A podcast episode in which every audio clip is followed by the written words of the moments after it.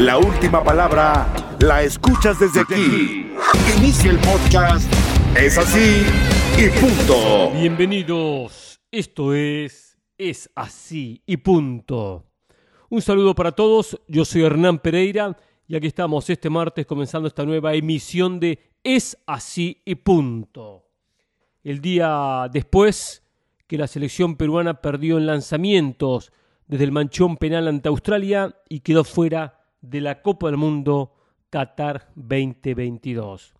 Un golpe, golpe duro para la selección peruana, independientemente que este proceso de ocho años, que seguramente llega a su fin, de Ricardo Gareca ha sido exitoso, sin dudas ha sido exitoso. Perú estuvo treinta y seis años sin jugar una Copa del Mundo, más de tres décadas de aquel Mundial de España mil novecientos ochenta y dos. Vino Gareca, lo llevó a Rusia veinte dieciocho, dentro de todos compitió con Dinamarca, era el partido clave para clasificar, compitió con Francia, le gana a Australia, queda eliminado en la ronda de grupos, pero no deja una mala imagen. Y en esta eliminatoria, para sorpresa de muchos, repite, volviendo a la instancia de repechaje. Recordemos que en la última eliminatoria, la anterior rumbo a Rusia, también clasificó vía repechaje en aquel entonces contra Nueva Zelanda. Ahora llegó al partido de ayer y no pudo ganarle a la selección australiana y termina empatando cero a cero y pierde los penales. Pero el balance de Gareca es positivo. Hoy Perú no tiene materia prima, uno tiene jugadores top. Uno mira a Colombia, eliminado del Mundial, por debajo de, en, en la tabla de posiciones de la selección peruana, y una selección que cuenta con Luis Díaz, futbolista del Liverpool, con ya en la recta final, pero un James Rodríguez que le aporta mucho, un Cuadrado, Zapata, Muriel, jugadores del Atalanta, eh, Juanfer Quintero, tiene jugadores importantes, Wilmer Barrios, eh, un talento individual que Colombia hoy tiene por encima de la propia selección peruana. Sin embargo, Colombia no llegó y Perú con menos llegó a esta instancia de repechaje. No podemos conformarnos con esto, ni podemos pensar que Perú ya con esto terminó cumpliendo. No, quedó fuera del Mundial, que era el gran objetivo. Pero lo que hizo Gareca fue recuperar la esperanza del peruano y, vol- y la volvió a poner en un lugar que Perú hacía décadas que no transitaba, en esto de competir con posibilidades reales de llegar a un Mundial o llegar como fue hace cuatro años atrás. Lo que me llamó mucho la atención, y lo viví ayer en la banda, apenas termina el programa, la reacción, no voy a decir en su mayoría, pero un alto porcentaje de latinoamericanos, y no voy a dar nacionalidades porque no sé las nacionalidades, pero uno sabe que son latinoamericanos por lo que escriben y porque escriben en castellano, en español, contentos porque Australia terminó clasificando. Entiendo que nadie tiene que irle a Perú. Yo entiendo que nadie tenía que apoyar a la selección peruana, que nadie tiene que identificarse con una selección que de repente no hay ninguna identificación en cuanto a, a colores, a jugadores. Pero a mí me llama la atención que en Latinoamérica seamos tan desunidos y que una situación cuando uno tiene la posibilidad de ver una selección del área de uno, sea Conmebol o sea CONCACAF, sea vecino o no, uno prefiera que clasifique a alguien donde no hay ninguna identificación como pasa con Australia. La mayoría de los que escriben en redes sociales no se identifican con Australia. No es que tiran un parentesco australiano o algún tío que vive en Australia. La mayoría no. Es simplemente por esta, esta cuestión que tenemos los latinos de destrozarnos entre nosotros. A mí me hubiese encantado que Perú clasificara, como me hubiese encantado o, me, me, o quiero que esta tarde Costa Rica clasifique. Vamos a ver qué pasa. Cuando usted esté escuchando el podcast, muy posiblemente ya Costa Rica esté en el Mundial o esté eliminado. Pero es el fútbol latinoamericano, que al fin y al cabo, de alguna manera u otra, aporta al fútbol de nuestros países. Advíncula, Zambrano juegan en Boca. Como hincha de River, a mí no me importaba que jueguen en Boca y que quedaran eh, eh, fuera del Mundial. Yo quería que clasificara a Perú. ¿Qué me importa que Advíncula juegue en Boca o que Zambrano juega en Boca? O sea, no, no, no identifico un, una bronca con Perú porque tiene dos jugadores que juegan en Boca. De ninguna manera. Encima Víncula que terminó errando el penal. Eh, acá hay un aporte a los equipos México o equipos de la M L S que hubiesen contado con futbolistas peruanos en la próxima Copa del Mundo en cuanto al punto económico. Cada futbolista que un club aporta representa económicamente un ingreso para ese club. Por ejemplo, el Oreja Flores, nuevo futbolista del Atlas. De haber clasificado Perú, había un dinero para el Atlas, solamente por tener un futbolista en la Copa del Mundo.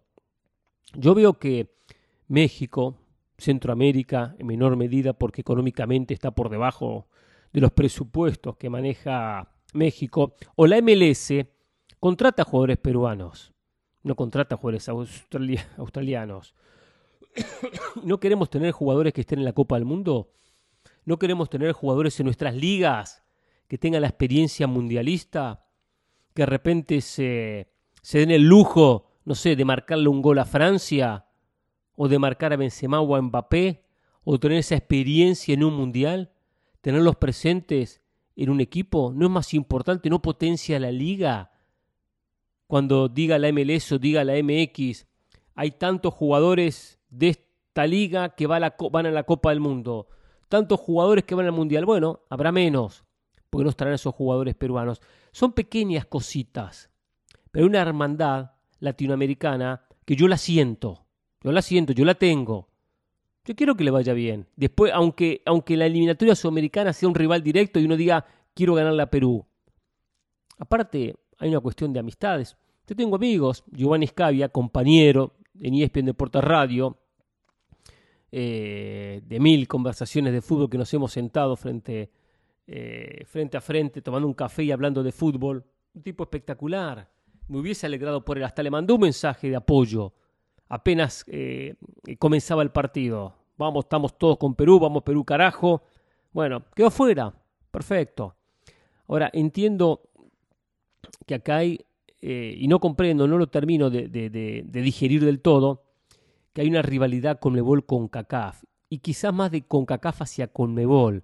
Como que siempre el que es menor está como con, con bronca, con celos, con envidia del que es mayor. Lo tengo que interpretar por ese lado, por ese lado. Lamentablemente tengo que interpretarlo por ese lado. Eh, hoy no, no sé, capaz que me equivoco, pero de repente reaccionan los sudamericanos contentos si Costa Rica no clasifica. Quizás. Yo sé que soy una mancha blanca, ¿no? Soy diferente. Soy, soy otro, estoy en otro, en otro puesto en este caso porque mi esposa es costarricense y ustedes bien lo saben. Y por eso quiero que clasifique Costa Rica, pero independientemente de esto, si fuese Honduras, Guatemala o fuese Nicaragua, también hubiese querido que clasificaran. Por supuesto que también. Pero esa rivalidad con CONCACAF Conmebol, al fin y al cabo, ¿a qué lleva? ¿Cuál es la rivalidad? Porque leo los mensajes, el fútbol sudamericano no existe. Esa es la realidad del fútbol sudamericano, no le ganan a un país que juega al rugby. Sí, que juega al rugby, pero que también llega a las Copas del Mundo. No potencia, por supuesto, llega para completar el grupo de treinta y dos. Para eso llega. Pero tanta bronca se tiene al fútbol de Conmebol. ¿Cuál es la bronca? ¿Cuál es la, la envidia? No la termino de entender. Quiero que la gente me la explique. Si hay algo que no veo. Hay una rivalidad lógica, bueno, está bien, perfecto, de, de, de, de selecciones en la cancha. Hay una rivalidad lógica. Pero después, en este caso, uno la tiene que dejar de lado. En mi caso, yo la dejo de lado. Pero veo que hay gente que no, que tiene ese rencor, que tiene esa bronca, que tiene esa espina clavada. El partido no fue bueno, Perú no generó, generó poco, jugó con temor. Australia no tenía mucho más, la Padula no pesó, tampoco Cueva, quien tiene que desequilibrar con Carrillo por fuera, no lo hicieron. Tuvo la pelota Perú durante pasajes del partido, pero le faltó las asociaciones, ganar por fuera, en el uno a uno. Los dos generaron muy, pero muy poco. Igual también por ahí escucho, ah, con este partido, ¿para qué queremos un Mundial de cuarenta y ocho? Paremos la pelota, muchachos. Paremos la pelota. Porque esto no nada, nada tiene que ver con un partido en un Mundial de cuarenta y ocho selecciones. Tendremos mejores partidos y peores partidos en un Mundial con cuarenta y ocho. Pero también en un Mundial con dieciséis o con treinta y dos, también tendremos mejores o peores partidos. ¿Por qué? Hay que cosas básicas que hay que aprender. Estos partidos se juegan de otra manera. Estos partidos son encuentros donde hay mucho en juego. Es una historia que está en juego. ¿Llego Mundial o no llego Mundial?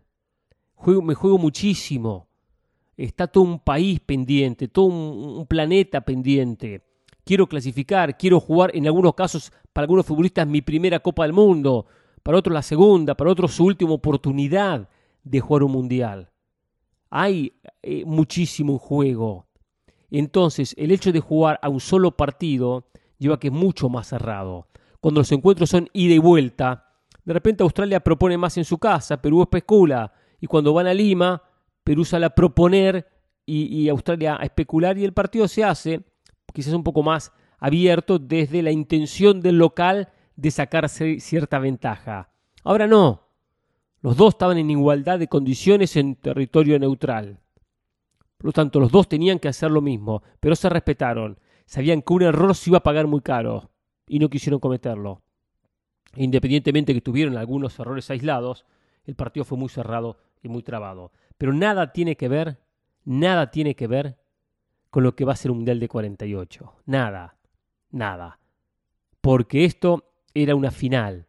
Era un partido habido muerte. Era un partido por todo o nada. Un boleto mundial, lo que representa seis meses de preparación de aquí al Mundial, o lo que falta, eh, el viaje, eh, tres partidos, jugar con Francia, jugar con Dinamarca, jugar con Túnez, despedirse en la ronda de grupos, pero ser parte de la fiesta. Perú la fiesta la va a ver por televisión. Lamentablemente, para alegría de muchos. Qué mal el pueblo latinoamericano. Qué mal los pueblos latinoamericanos. Yo no obligo a nadie, a nadie a alentar a quien no quiere alentar. Pero ¿quién no tiene un amigo peruano? ¿Quién no tuvo una ex peruana o un ex peruano? ¿Quién no tuvo alguna relación con algún peruano? Y dice, qué lindo por él, ¿no? Que clasifique, que tenga una alegría. O no nos alegramos por las alegrías de los prójimos, de terceros. Yo sí, parece que muchos de ustedes no. Es así, y punto. Llegó la hora donde la autoridad habla. Es así y punto. Parece que la posibilidad que Orbelín Pineda vaya a jugar a Chivas disminuye con el correr de los días, con el correr de las horas, porque el futbolista eh, no tiene intención de volver a la Liga M X. Su objetivo es seguir en Europa. Claro, hoy no tiene equipo, está buscando alternativas, está buscando opciones. De no conseguir nada, bueno, no le quedaría otra que regresar a la Liga M X. Ya dicen que la directiva del, re, del rebaño se acercó con la gente que lo representa para hacerles saber la oferta que tienen para, para Orbelín. Sin embargo, le dijeron que por ahora sigue manteniendo el sueño europeo. Bien por Chivas, que se movió buscando recuperar a un futbolista eh, de grandes condiciones, un gran jugador que le aportó muchas alegrías en su momento, que tiene un gran ida y vuelta, que puede jugar como extremo por izquierda, que puede jugar como interior, por izquierda o por derecha. Le puede aportar mucho al rebaño sagrado, especialmente en esa zona ofensiva, donde no sobran jugadores. A Chivas no le sobra el talento, por más que hoy tiene un equipo interesante en ataque con Macías, con Vega, con Angulo, Brizuela, Alvarado. Hoy se ha reforzado en esa zona con el correr de los campeonatos y tiene una zona de ataque más interesante que en otros momentos. Pero igual no le venía nada mal poder contar con un Orbelín Pineda. Ahora, yo estoy con Orbelín. Me parece correcto lo que hace de querer cumplir su sueño europeo. Tiene veintiséis años. Tiene veintiséis. No le fue bien en el Celta de Vigo. Dicen que al Celta se lo regalaron, se lo dieron gratis. Y a Chacho Coudet, el técnico del Celta, nunca lo había pedido. Y simplemente le dijeron, toma, acá tienes este futbolista, que no llegó gratis, no llegó desde México, si te gusta usalo, si no, no. Pero no hubo un compromiso del club en cuanto a ir a buscarlo, contratarlo. Perfecto, lo miramos, lo observamos y ahí lo tuvieron. Cuando los técnicos no piden a un futbolista es muy difícil a no ser que el futbolista sea diferente, la rompa los entrenamientos para ganarse un puesto.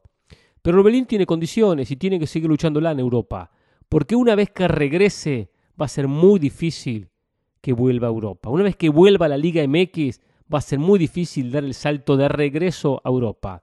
Y es ahora el momento. Este es un proceso largo de fichajes en todos los equipos, en todas las ligas europeas. No es como la, el mercado de invierno, que es mucho más corto. Por lo tanto, tiene que hacer el esfuerzo para golpear puertas y para buscar a un equipo que le dé la oportunidad. Un jugador de selección mexicana. Es un futbolista de selección mexicana, Orbelín Pineda. No es un jugador del montón. Y experiencia tiene. Tampoco es un jovencito de dieciocho, diecinueve años. Pero de repente su representante no se vendió bien. Algo está fallando. También hay que decir, algo falló en el futbolista en no poder ganarse un espacio en el Celta de Vigo. A veces, claro, cuando uno no lo quiere y por más que uno haga el esfuerzo en el entrenamiento, no es necesario, no es suficiente. A veces hay que sobreponerse a esta situación diciendo, aunque no me quieran, la voy a romper igual y motivarse internamente. No es fácil, no es fácil cuando uno no lo quieren, no es fácil, pero es la mentalidad que tiene que tener el futbolista de sobreponerse a esa situación. Y de ahí buscar la manera de convencer al técnico. Y acercarse al técnico y hablar con el técnico y decirle, yo quiero una oportunidad. Yo me voy a romper en los entrenamientos, me voy a matar en los entrenamientos y hacerlo. Hasta ir convenciendo al técnico de que está con posibilidades y se gane un espacio. Pero bueno, lo cierto es que Orbelín va a seguir golpeando puertas en Europa y lo tiene que hacer. Y lo tiene que hacer tratando de poder conseguir un equipo y cumplir su sueño. De realmente ir a Europa a jugar, no ir a Europa a ser suplente. Lo que llama la atención, cómo le cuesta hoy al futbolista mexicano ir al extranjero y destacarse. En general, hay casos y casos, pero cómo le cuesta. Fíjense lo que pasó con J J Macías. J J Macías en el Getafe no jugó, poco y nada. Lo de Lainez, actualmente en el Betis, no juega. Y hablamos de jugadores de selección mexicana, porque si bien Macías no es jugador de selección, pero fue considerado y puede ser el quinto o el sexto delantero en una lista de los seis mejores delanteros mexicanos. Eh, lo de Lainez es futbolista de selección mexicana. Orbelín es futbolista de selección mexicana. Sin ir más lejos, sin ir más lejos, en la M L S, Jürgen Damm tuvo problemas y no pudo consolidarse en el Atlanta United, dirigido por técnico mexicano como Gonzalo eh, Pineda. Ahora fue al América, está en el América a prueba, a prueba en el América, hizo casualmente un, un gol en el amistoso que ganó la, el América Cancún F C, hizo uno de los tres goles del conjunto de, de Ortiz. Pero eh, llama la atención, es por mentalidad, por preparación, algo está fallando en la formación de los jugadores mexicanos. Algo hay que inyectarle al futbolista que daba la sensación que antes lo tenían. Porque llegaban más a Holanda y jugaba. O llegaba Pavel Pardo, está bien, Pardo tiene grandes condiciones, a Stuttgart, Alemania y jugaba. O Salcedo también, llegaba al fútbol holandés y jugaba. Eh, los, los pocos que llegaban jugaban más de los que llegan ahora y juegan poco y nada. Muy poco. Lo de Jürgen Damm tiene veintinueve años. Uno entiende que Jürgen Damm no está para Europa, pero está para estar a prueba en el América hoy. Para probarse en el América, ¿solo para eso le alcanza? ¿Su recorrido no lo lleva a, a que América diga, sí, lo quiero al jugador? Algo falló también Jürgen Damm. Acá no podemos culpar solo a técnicos o a planteles. Hay que culpar también a los futbolistas.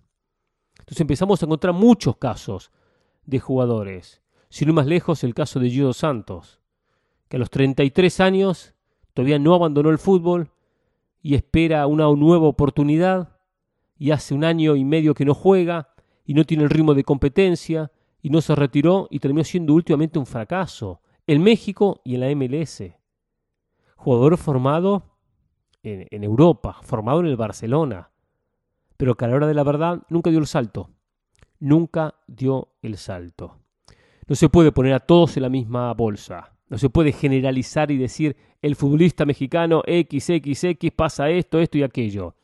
Porque no es justo generalizar. pero sí tiene que llamar la atención la cantidad de jugadores de nivel, de nivel selección, que le está pasando esto. Porque hay jugadores que uno entiende, dieciocho años, veinte años, mal formados, apurados, los meten en Europa, no han jugado en la selección, no se han consolidado en sus clubes y de repente se van a Europa. Y van a Europa a buscar y a golpear puertas y uno entiende que no triunfen y que les vaya mal. Sí, es verdad, sin una preparación eh, en la propia Liga M X, sin un fogueo en la Liga M X, sin consolidarse en la Liga M X. Eso no es lo correcto.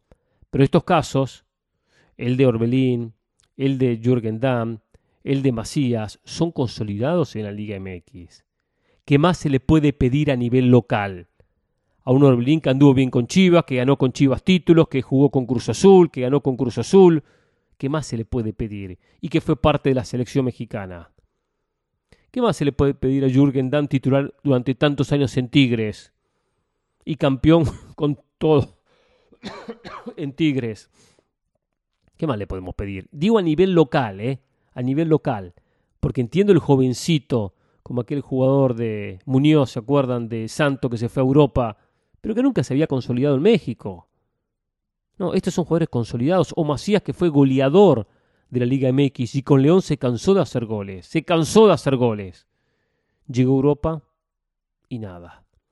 Hay que empezar a trabajar más en la mentalidad, sí, en la mentalidad, en el sacrificio, en sentirse que uno no es menos que el resto, que no es más, ni que tiene que estar sobrando ni por encima del resto, pero tampoco que es menos. Aprender a competir, a competir, sí. El que va a jugar al extranjero va a competir, se las va a ganar, la va a luchar, va a jugar con eh, locales y con extranjeros, pero hay que tener mentalidad. Esa mentalidad al sacrificio, al esfuerzo, a no bajonearme, a no caerme, a no tropezarme, a no pensar que no me salen las cosas y por eso soy un fracasado. No, tengo condiciones, a creérmela, pero a lucharla, no a estar por estar. Y algunos van a Europa, lamentablemente, y pareciera que están por estar. Y al poco tiempo, a los pocos meses, regresan con la cola entre las patas con un fracaso rotundo. Hay condiciones, las hay, porque hay jugadores que tienen condiciones técnicas. Pero sin duda hoy la mentalidad está fallando. ¿Dónde habrá que verlo? Habrá que buscarlo, ¿eh? Mucho en la casa, pero mucho en el fútbol, en los entrenamientos, en las fuerzas básicas. Ahí donde hay que empezar a trabajar. Ahí donde México tiene que empezar a fortalecer. Y ojo, que quizá México esté fallando los técnicos. En la capacitación, si México no tiene buenos técnicos a nivel primer equipo, a nivel mayor, que hablamos de los formadores de estos muchachos. Tiene que empezar a trabajar con mejores formadores, porque no puede ser que la historia se repita capítulo tras capítulo, jugador tras jugador. Hoy la mayoría que van a Europa regresan rápidamente. Algunos se quedan, ¿eh? Porque hay casos, el de Guardado, el de Herrera, pero otros se quedan, como Lainez, simplemente para ser suplente. México en algo tiene que empezar a cambiar, porque los muchachos en sí no tienen la culpa si no se los formó bien, y a la mayoría mentalmente no se los ha trabajado. Es así, y punto. Acá nadie convierte a la gente en borrego, la gente escribe o no escribe, y acá opinamos de lo que pasó en la cancha de este hermoso deporte que es fútbol. Es así y punto. Periodismo sin censura. Polémica que te atrapa. Si a usted no le gustan los comentarios, no escuche. Está en su libertad de escuchar otra cosa, música, lo que quiera, ¿no? Escucha el podcast en Apple Podcasts, Spotify y TuneIn. Es así y punto. Dijo John de Luisa que es una falta de respeto pensar que otra área influye en el arbitraje. El presidente de la Federación Mexicana dijo que es una falta de respeto pensar que un área de la Federación Mexicana o alguna persona influye en el arbitraje ante el cuestionamiento si Íñigo Riestra, que es secretario general, tiene algún control sobre los silbantes. En la Federación Mexicana somos institucionales. Cada quien tiene su función definida. Pensar que una de las personas que está en la organización puede instruir a otro grupo se me hace una falta de respeto. Pensarlo o decirlo más. Cada vez que se juzga la relación de una persona, se le hace falta al respeto a la comisión, al árbitro, a todos. Nunca dejaremos que una institución nos influya. Bueno, todo esto lo comentó John de Luisa, presidente de la Federación, en la despedida de Arturo Brizio, quien renunció a su cargo dentro del Comité de Disciplina y, y el manejo de árbitros. Vamos a partir de la base que la renuncia de Arturo Brizio Carter llama mucho la atención. A mí me llama la atención que Arturo Brizio se haya retirado, se haya ido, haya renunciado. Eh, ¿Producto de presiones? Puede ser. Eh, ¿Producto de que fue manejado por algunos dirigentes? Y puede ser, todo es posible, todo es posible. Y John de Luisa, por más que habla de falta de respeto, y entiendo que él lo diga de esa manera, ¿qué va a decir? ¿Qué va a decir? Sabemos que existen esas presiones, claro que existen, sobre los árbitros, sobre influyen a favor o en contra de los equipos. No es simplemente ayuda de tal equipo, pero hay presiones, y que vienen de afuera, y que llegan de la Federación, y que llegan de Televisa, y que llegan de T V Azteca, y, y que llegan de equipos y grupos importantes. Claro que llegan esas presiones. No podemos hacernos los tontos y mirar para cualquier lado. Eso existe. En México, con muchas latitudes, existe. Por eso no me extraña que Arturo Brizio haya dado un paso al costado y se haya retirado. Me, me llama mucho la atención que se haya ido. Cosas raras hay, pero mejor es tirar... Perdón, mejor es tirar la basura debajo de la alfombra. Señores, eh, vamos a ir con algunos mensajes en arroba Pereira E S P N y la cuenta de Instagram Pereira E S P N. Eh, antes de eso se fue Marcelo del Real Madrid, la despedida a un jugador que ganó absolutamente todo, que ya le aportaba poco a este equipo, le aportaba poco, sin dudas, porque hay que decirlo, Marcelo ya lo, lo futbolístico pasó su mejor versión, gana un alto salario. Es verdad que el Real Madrid podría haber dicho, le pago menos y co- continúa la institución, pero hay que trabajar siempre un recambio. Eh, últimamente Marcelo aportaba poco y tener un futbolista de la experiencia, el recorrido de Marcelo para que aporte poco y un salario que no iba a ser dos pesos, mejor traer un joven que le pueda aportar presente y futuro al Real Madrid. Lo cual no me parece mal la decisión del Madrid de decir, terminó el contrato, termina la relación, ha sido un placer, hasta luego, y otra cosa. Habrá que ver qué es de la vida de Marcelo, si continúa en Europa, eh, si va al fútbol brasileño, que le van a sobrar ofertas. Un lateral espectacular, la verdad que un lateral que podía jugar de diez. Él podía jugar de número diez. Eh, su, su presencia en ataque era estupenda, su manejo de pelota era estupendo. Su técnica individual realmente estupenda. Porque hoy por hoy se atacan mucho con los laterales. Los ataques eh, por fuera de los laterales termi- terminan siendo terminan siendo cruciales en el fútbol. Terminan siendo fundamentales en el fútbol. Eh, eh, lo vemos con Jordi Alba, lo, lo, lo vemos con Liverpool, Alexander Arnold, eh, Robertson, cómo atacan constantemente, cómo llegan a posición de gol, a meter centros a la diagonal. Y Marcelo hacía todo ese recorrido, pero aparte tiene un manejo de pelota, unas condiciones técnicas espectaculares, con una gran pegada, con una zurda bárbara. Eh, sabía abrir la cancha o ir por dentro. Ahí cuando se metía Maquetó interiorizaba y terminaba con un número diez. Pero recuerdo cantidad de partidos que gracias a Marcelo y sus asistencias, sus pases, sus corridas, sus penetraciones en territorio contrario, terminó rompiendo más de un cero a cero o, o generando situaciones que a la larga después le dieron goles al Real Madrid. Últimamente con la presencia de Mendy jugó poco y nada, poco y nada jugó Marcelo, pero no podemos olvidar por supuesto todo lo que le aportó al conjunto merengue. Hizo gran parte su carrera en el Real Madrid. Es difícil ver a Marcelo con otra camiseta. A ver algunos mensajes. Eh, A ver si mañana habla un poco de la Liga de Naciones. El otro día decía algo en Jorge Ramos y su banda. Una sensación que a esta Liga de Naciones no le importa a nadie. ¿eh? Es una sensación que transmite esta, esta Liga de Naciones que se juega en la categoría B, en la, en la A, B y en la C, en las tres categorías. Me refiero a tanto Europa, que tiene cuatro porque tiene una D, o en lo que es la categoría CONCACAF, que tiene tres divisiones. Pero la verdad que poco interés de la gente en cuanto a la Liga de Naciones. Muy poco interés. Ayer ganó Honduras. Con Diego Vázquez al frente le ganó a Canadá. Es un gran triunfo para Honduras. No solo por lo que representa en Liga de Naciones, donde muy posiblemente Canadá termine con el primer lugar y con su presencia en el Final Four. Eh, le da clasificación a Copa Oro, terminar segundo a, a la propia selección hondureña. Pero aparte empezar a recuperar un poco la confianza, el fútbol de, un, de una selección hondureña que hoy tendría que pensar en el veinte veintiséis con reales chances de clasificar. Pero si tiene una eliminatoria como la última, no le va a alcanzar ni para el veinte veintiséis. Ni para el veinte veintiséis le va a alcanzar si hace las cosas mal. Diego Vázquez es un técnico que conoce muy bien el medio local, lo ha, le cambió la cara, eh, por lo menos consiguió dos triunfos, uno, uno ante Curazao, este ante Canadá anoche, y bueno, la posiciona a Honduras eh, dentro de empezar a competir en el área con otras chances, con otras posibilidades.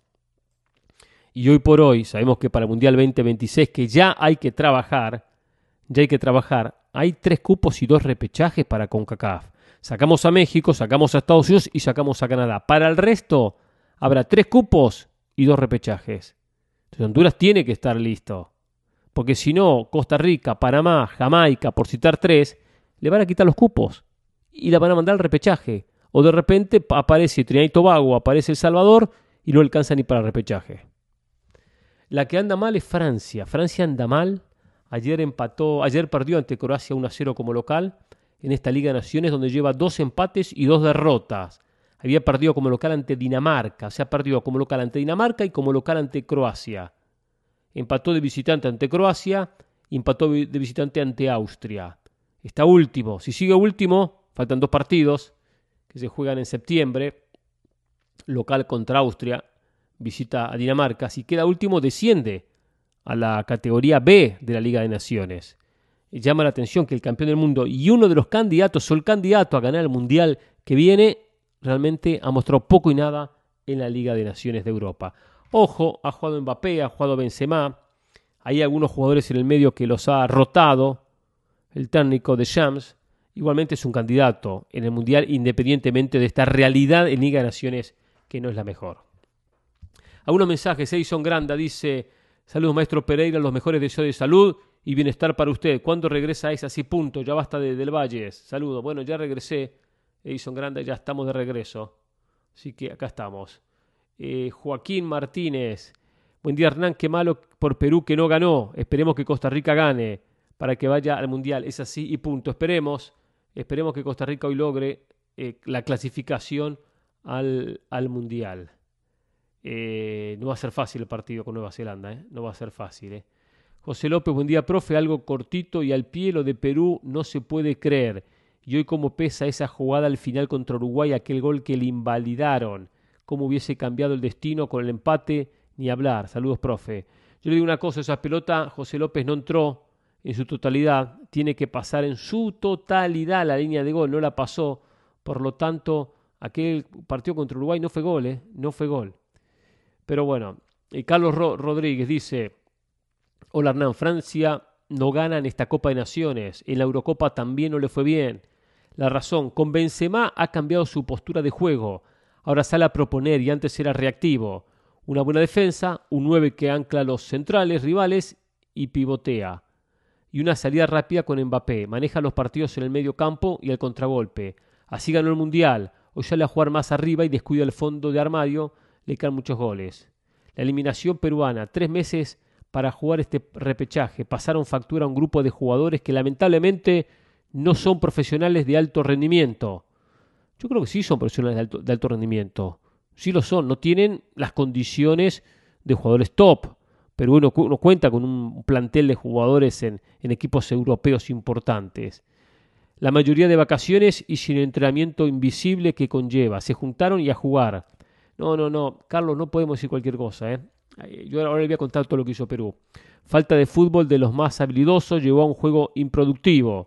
El jugador peruano no se caracteriza por ser disciplinado y eso al final pasa factura. Grande Gareca y muchas gracias por sacar petróleo de suelo estéril. Eh, Carlos, a ver, lo de Perú, Perú se preparó muy bien. Perú no se fue de vacaciones. Terminó la eliminatoria, o terminaron las pretemporadas, perdón, las temporadas en Europa y en América. Perú reunió a los jugadores fin de mayo, estuvo trabajando ya en el mes de mayo y lo que conllevó a los meses de junio.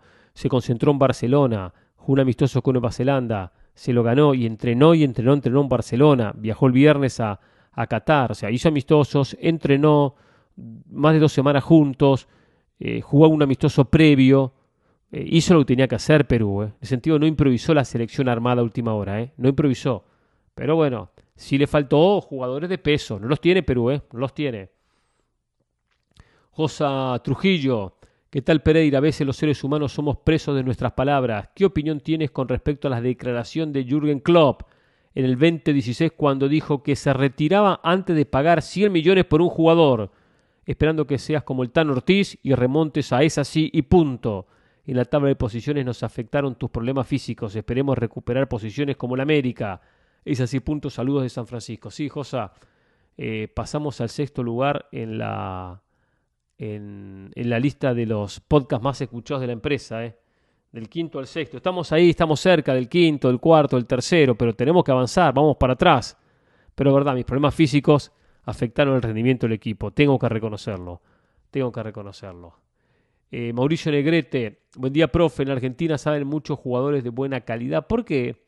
En México yo traté de jugar en varios equipos. El único problema es que lamentablemente te piden mucho dinero para poder afiliarte a las fuerzas básicas. Aclaro, hasta haciendo pruebas después te piden plata. En México hay mucho talento, pero no hay dinero. Y si no tienes plata, no tienes oportunidad. Por eso se ven muchos troncos mexicanos.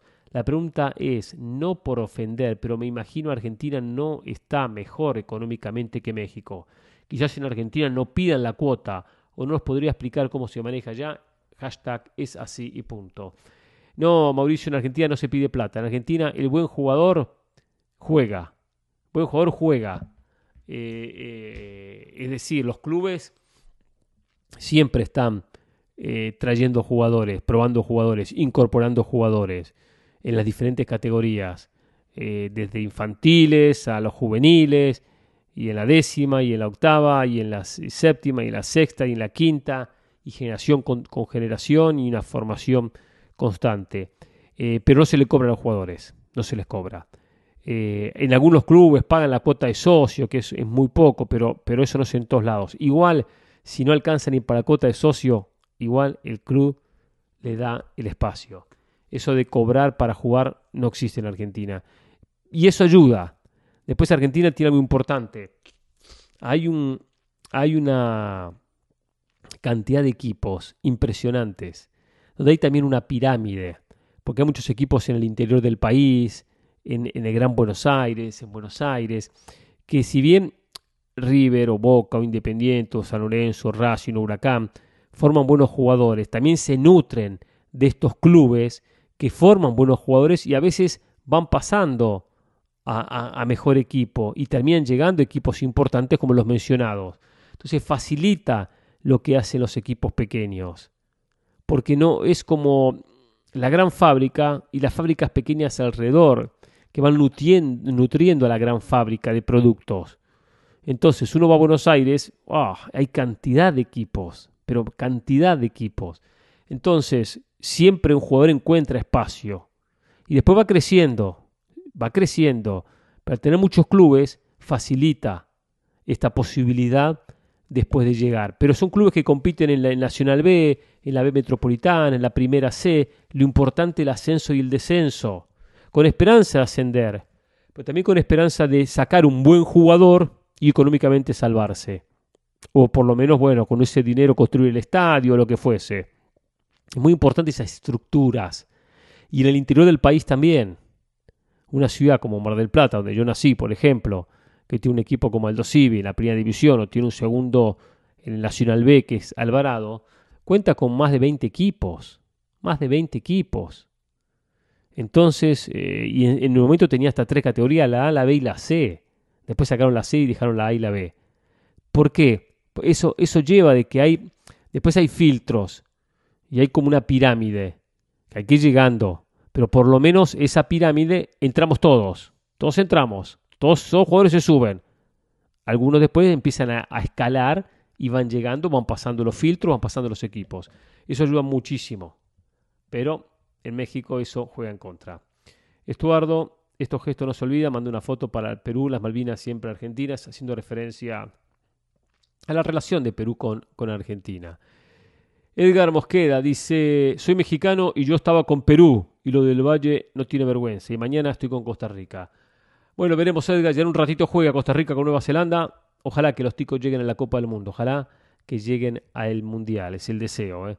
No solo por lo que yo dije, no solamente porque esté involucrado con mi esposa tica, sino porque es una selección de las nuestras, una selección latinoamericana, porque al fin y al cabo representa CONCACAF, y si CONCACAF puede ir con cuatro representantes, que vaya con cuatro y no con tres.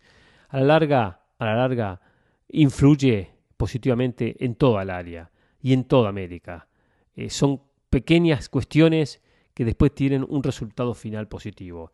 América tiene que unirse en su crecimiento, competir en la cancha, pero unirse en su crecimiento, algo que por ahí hay quienes lo transmiten y uno siente de que es posible, aunque hay otros que no, que el odio que tienen constantemente llevan a que esa hermandad latinoamericana para ellos es pura mentira.